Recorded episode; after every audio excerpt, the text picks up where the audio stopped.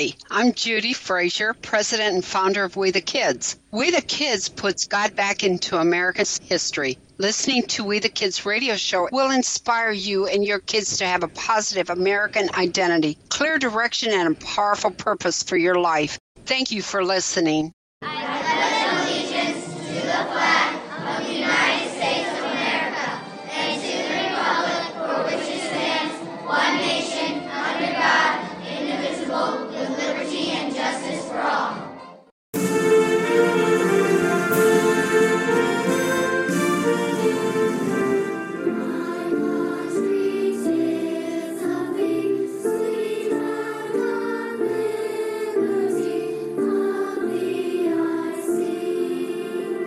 Welcome to We the Kids radio show for kids from 8 to 108. I am Arch Hunter, a father, a husband, and an historian. And I'm Lydia Nuttall, a mom and executive board member for We the Kids and author of Forgotten American Stories Celebrating America's Constitution. And in the show, we're going to hear from the We the Kids Liberty Players. The mission of We the Kids is to put God back into America's stories, to help American kids be proud to be an American, to love and defend America's Constitution, and learn the principles of freedom that established unprecedented freedom in our country so that they can preserve freedom in America. And that is so important. That's why we're doing this show. So we're glad you're listening.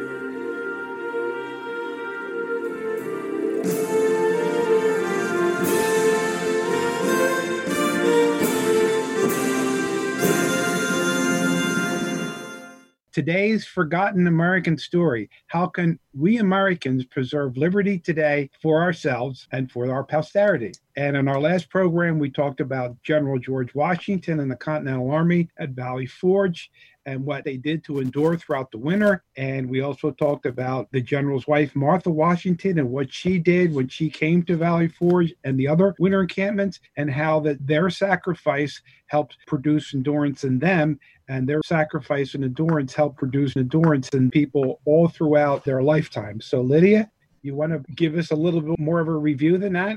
Sure. So I love the Martha Washington story because, and we'll just do this briefly because that's what we talked about in a previous show, but she could have wrung her hands in despair and complained over having her husband be gone for 8 solid years. During the Revolutionary War, he never went home once. He stayed loyal to his soldiers who also hadn't gone home. And she had all those household and plantation responsibilities all on her shoulders in his absence. But rather than be negative about it, she chose to join him in Valley Forge and all the other encampments where he and the soldiers wintered. And especially during the Valley Forge, that time period in 1777 in Pennsylvania, when our soldiers were so destitute of the basics. They didn't even have warm clothing. Most of them were wearing shreds and strings for clothing and holes. They had to share one blanket, thin blanket, between 3 of them. They didn't have any shelter. Food was horrible. That was in short supply. She decided that she would join General Washington, her husband, and gather other wives of the other officers involved with this, the Revolutionary War, and join together to try to gather materials and supplies to come to the aid of the soldiers. They even mended socks, made socks, mended clothing to try to give them warmth, and made food for the other. Didn't you mention that she even took upon herself cooking for the other officers' wives and the officers? The general staff, yes. She took over. The general staff. And so she kept busy serving others. And that's how she endured the hardships that she encountered during the Revolutionary War. So apply it to ourselves. When we are going through hardships ourselves, which we all are, or are experiencing, or have experienced, or will experience, that the key to enduring is to look for someone else to serve, to help. And by doing that, often our hardships start to fall into proper perspective. They don't look as big as, for instance, what someone else's hardships are. And that's how she did it. I understand you have some more stories, though, of those who endured hardships through their sacrifices and through helping others. Is that correct? Yes, Lydia, I do. And as you were talking about Martha Washington, it kept going through the picture that she could have stayed at Mount Vernon. which would have been a lot easier for her, but she decided that she was going to come to every winter encampment. And, you know, the road to Valley Forge was at least 10 days for her to get there. Wow. So, you know, she didn't choose the easy road to stay at Mount Vernon for the winter, but she chose the hard road, and she sacrificed. And then what she was able to see and help others endure during the winter encampment at Valley Forge, Lydia, is a story that oftentimes is overlooked because of so many other of the hundreds of stories about the winter encampment at Valley Forge. So, you know, Martha Washington is a great example of enduring hardship and sacrificing, and what she was able to do to help feed the general staff, as well as to be an encouragement to the general in every winter encampment, is just a story that's oftentimes overlooked in history. I love it's a tender example of how much a husband and wife need each other. Yes. for that support. He really needed her. She really needed him. And even though they were torn apart through war, she figured out a way of still giving him the support that he needed and vice versa. Yeah. And unfortunately, we don't have any documentation, the correspondence between George Washington and Martha Washington, because when he died, and he died very suddenly, she was so distraught that she destroyed all the communication and letters that they had written back and forth to each other throughout all the years. Well, that's kind of in contrast to all the letters and correspondence we have back and forth between John Adams and Abigail Adams. Yes. Yep. So I thought it was also because she was worried about what the public, something about the public. She didn't want the public to have, in essence, I thought, is because of those correspondences between her and her husband were so special to her, or maybe almost sacred. She didn't want anyone to get a hold of them. Yes, and that's another reason why, you know, why she did that. And again, it just shows you that what went on between the general and Martha Washington was, as you said, it was a very, very special relationship, you know, all throughout the years that they were together as husband and wife. So, well, let's talk about some other examples in, particularly, Lydia, in American history, where we see people sacrificing and people serving and enduring hardship. Another example I believe that we oftentimes overlook is, Lydia, think of the signers of the Declaration. Oh, wow. Yes. You know, and we kind of like just look at it and say, okay, they signed a document. But, you know, really, when they signed that document, really, what were they signing? Their death sentence. Yes, their death warrant. Because it was, wasn't it death by hanging? It treason. Was. Treason, yes. Was death by hanging. And not only were they possibly looking at a death sentence, look at how many of them lost everything.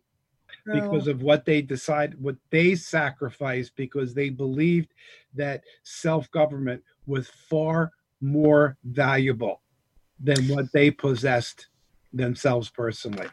Yeah, I've read of some of them that would have their plantations destroyed, their homes destroyed. One of them, his wife was sick on her deathbed. He had to flee for his life, and he didn't want to, but she begged him to leave. When he came back, his children were gone, his wife was dead, and he didn't, from what I understand, he never even did find his children again. And others who, one of them, his wife was incarcerated in a prison in New York City. The British couldn't find him. They found her, incarcerated her instead, showed her no mercy, wouldn't let her have any warm clothing. She wound up dying a couple years later from exposure. Mm-hmm. So it goes on and on and on and on. Very few of the signers of the Declaration of Independence, and there were 56 of them, right? 56. So very few made it through that horrific challenge without having to make horrific personal sacrifices. And Lydia, you know,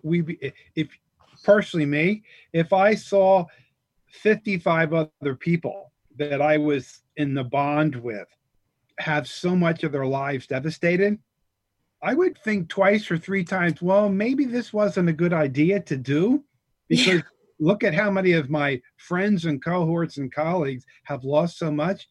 Lydia, you know that only one of the signers ever regretted signing the Declaration of Independence. I didn't even know there was one. Richard Stockton from New Jersey. Yes. I'll be darned. So we look at that and say 55 of those 56 signers stayed committed to the idea that we were going to have our own country.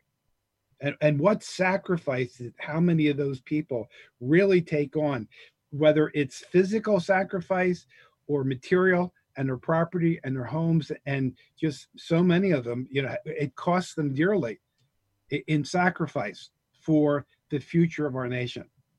So I wonder if we can apply that to us in our day. What are we willing to sacrifice so that we can keep and preserve the liberty they gave us for ourselves and for our posterity? I believe there's going to be a time when all of us will have to ask ourselves that question. And it might be sooner than later that we should ask ourselves that question, because once we've lost our liberty, it's next to impossible to gain back without a lot more sacrifice, right? Right. Even bloodshed. Bloodshed. So. And one of President Reagan's famous quotes is that, you know, liberty is a fragile thing and it needs to be preserved in every generation, which means it calls for Americans, then all of us, to sacrifice and endure so that we're able to pass on the freedom that we have to the next generation. So I have a whole chapter in Forgotten American Stories Celebrating America's Constitution that has numerous quotes from past, distant past people who served our country and recent past people who've served our country about, for instance, what others have said regarding our responsibilities as Americans today, if we're to preserve liberty for ourselves and our posterity tomorrow, as well as what our choices are, if we do or if we don't, and as well as thoughts and encouragement from some of these men and women who've served our country. So I thought it would be fun to go through some of them. And just as we were talking, it brought to mind a quote that George Washington mentioned.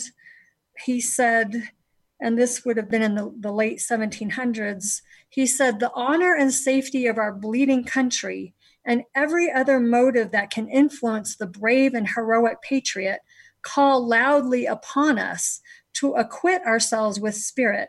In short, we must now determine to be enslaved or free. If we make freedom our choice, we must obtain it by the blessing of heaven on our united and vigorous efforts." Love that one. So even back then, he was calling to Americans to determine now whether do you want to be enslaved or free? You've got to make that choice. And if freedom is your choice, it's going to be through the help of heaven and on our united and vigorous efforts to maintain liberty. Very pertinent, I feel, to today. And Lydia, when we all look at people in our history that sacrificed and endured, one of the common threads in all these people is that they had this great ability not to get sidetracked, but they kept focused, and they kept the focus of mind and the focus of their eyes to stay focused on the goal. And the goal for each one of them is always to maintain and preserve our liberty, to pass it on to the next generation. So true. Here's another one from Abraham Lincoln that I really loved. He said, "Let me say that it is with you, the people, to advance the great cause of the Union and the Constitution, and not with any one man. If all do not join now and save the good old ship of the Union on this voyage, nobody will have a chance to pilot her on another voyage." And later on, he said, "With you, and not with politicians, not with presidents, not with office seekers, but with you is the question, shall the Union and shall the liberties of this country be preserved to the latest generation?" So he puts it squarely on our shoulders as American citizens that it's our responsibility as individuals to do our part to preserve liberty mm-hmm. in this country. So as we are going through with this discussion, for me, I'm going to take note of any ideas that come to mind of ways that I can help preserve our union, to help preserve our United States Constitution. And even if it might be something small, it's by small things that usually great things come to pass. Yes. And Lincoln, again, Lincoln never lost sight of the goal, Lydia, to preserve the Union, And even going into 1863, almost into 1864, the war was not going that well for the Union and labor. And Lincoln was probably going to lose the election, but he never lost focus. He never lost the goal of wanting to preserve the Union, and which caused great success. And if anyone looks at the life of Abraham Lincoln, particularly when he was president, he and his wife, look at all the things that they sacrificed and they had to endure personally in that time period. They lost 2 children. Mary Todd Lincoln lost 11 of her relatives fighting for the Confederacy. And, look, if anybody ever looked at a picture of Lincoln when he was president, and then another picture of Abraham Lincoln 3 years later, or almost 4 years later, he aged tremendously.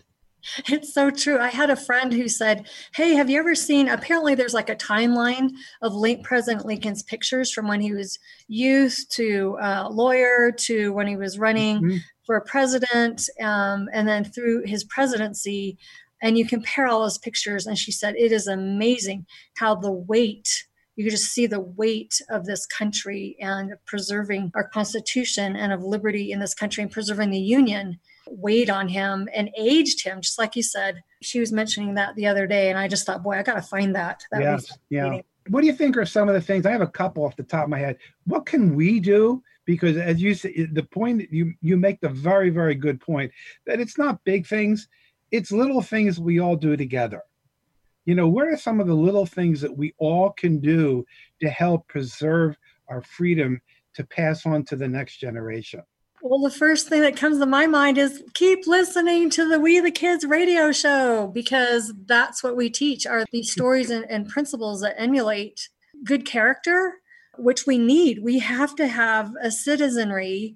We have to raise a generation, next generation, new generation, with these character attributes that our founders had, of loyalty to this concept of preserving liberty, of courage. It takes a lot of courage to preserve liberty, of being willing to sacrifice and endure hardships to preserve mm-hmm. our nation, our Constitution, our liberties.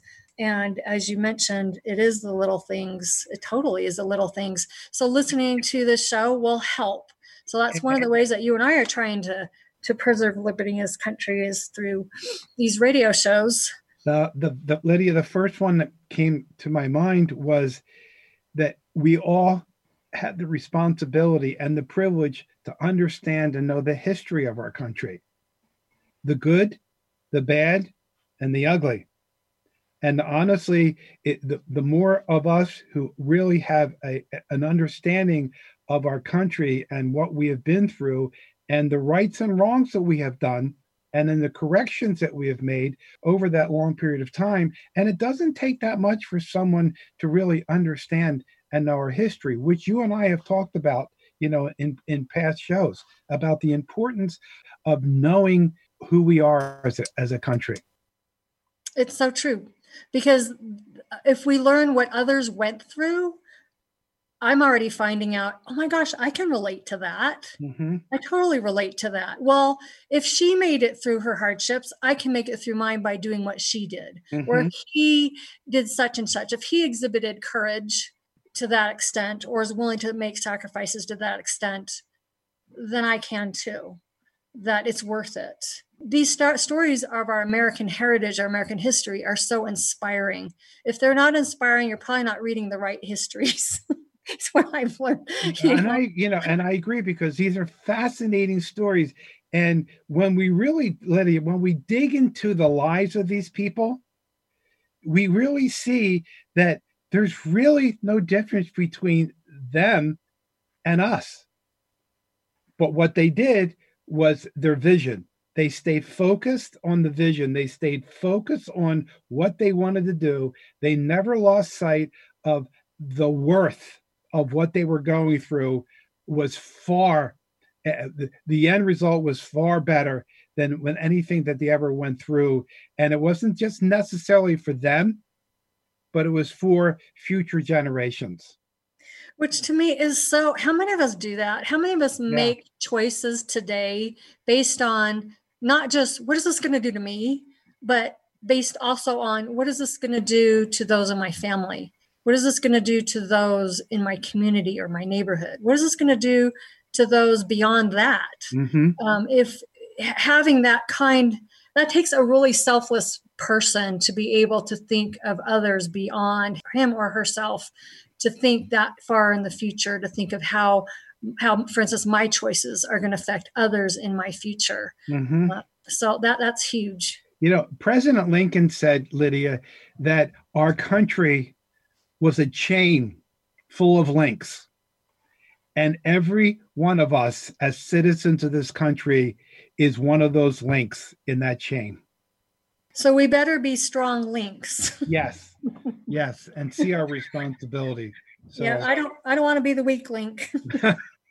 Well, some people think, Lydia, I am the missing link, but that's another. So we want to continue these stories and talk about this in future shows, particularly because there's so many fascinating stories about our country and what we have been through, and so many people that have sacrificed and endured. So we want to invite everyone from 8 to 108 to ponder this thought this week. What thoughts or ideas entered your mind about what you can do to defend and preserve liberty, our country, and our Constitution?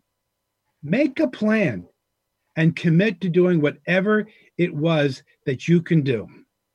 And one of my favorite quotes, since I lived in Germany when I was a teenager, we got to go to East Germany when the Berlin Wall was still up. And one of something that was found inscribed in the Berlin Wall was this quote: "Many small people in many small places doing many small things can alter the face of the world." Wow. Love that. Yes. We'd like to invite everyone from 8 to 108. Join us again for We the Kids radio show and hear more Forgotten American Stories and learn the principles of freedom so that we can all preserve our freedom. Gather together as a family and listen to this show, and don't forget to discuss the stories and principles that you learn. Strong families are what build a strong America, and this is how we can make a difference too in preserving liberty in our country. And we want to thank you for supporting We the Kids. Now let's see what the We the Kids Liberty Players are up to.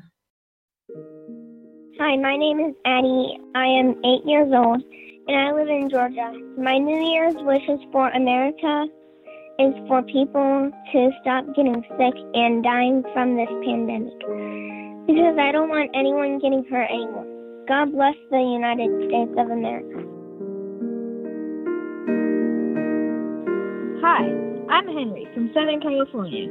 My wish for America is for people to be more tolerant, because it's sad that no one will accept others' opinions. My wish for the new year is for everything and everyone to go back to normal. It is not healthy to be locked down at home, not getting to school, or not playing with friends.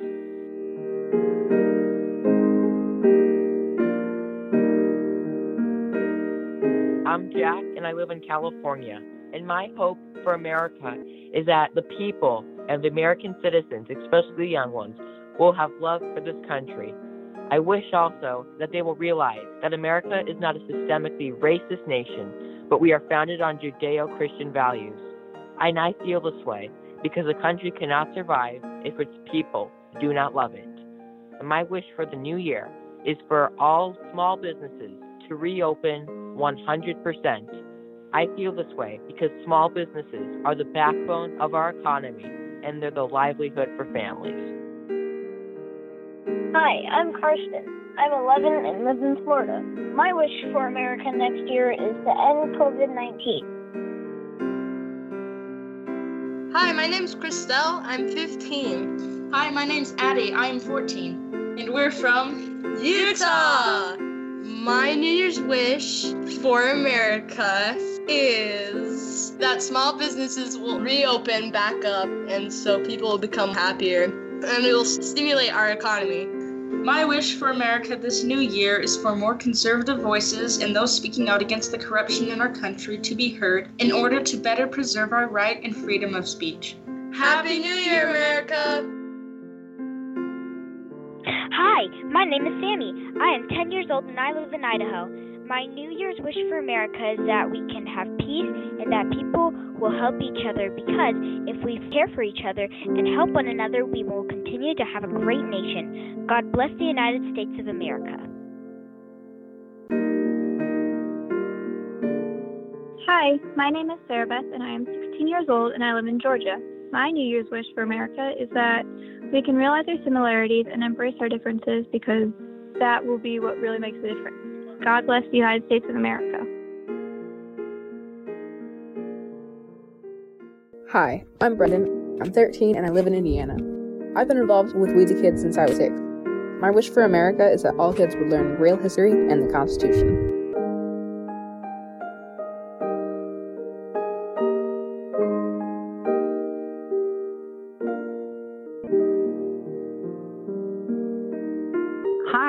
This is Judy Frazier with We the Kids.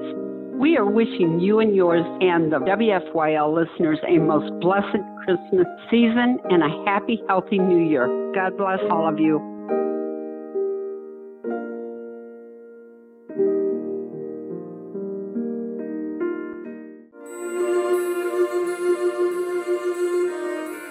We want to invite everyone from 8 to 108. To listen, and please join us on We the Kids radio show and to hear more forgotten stories.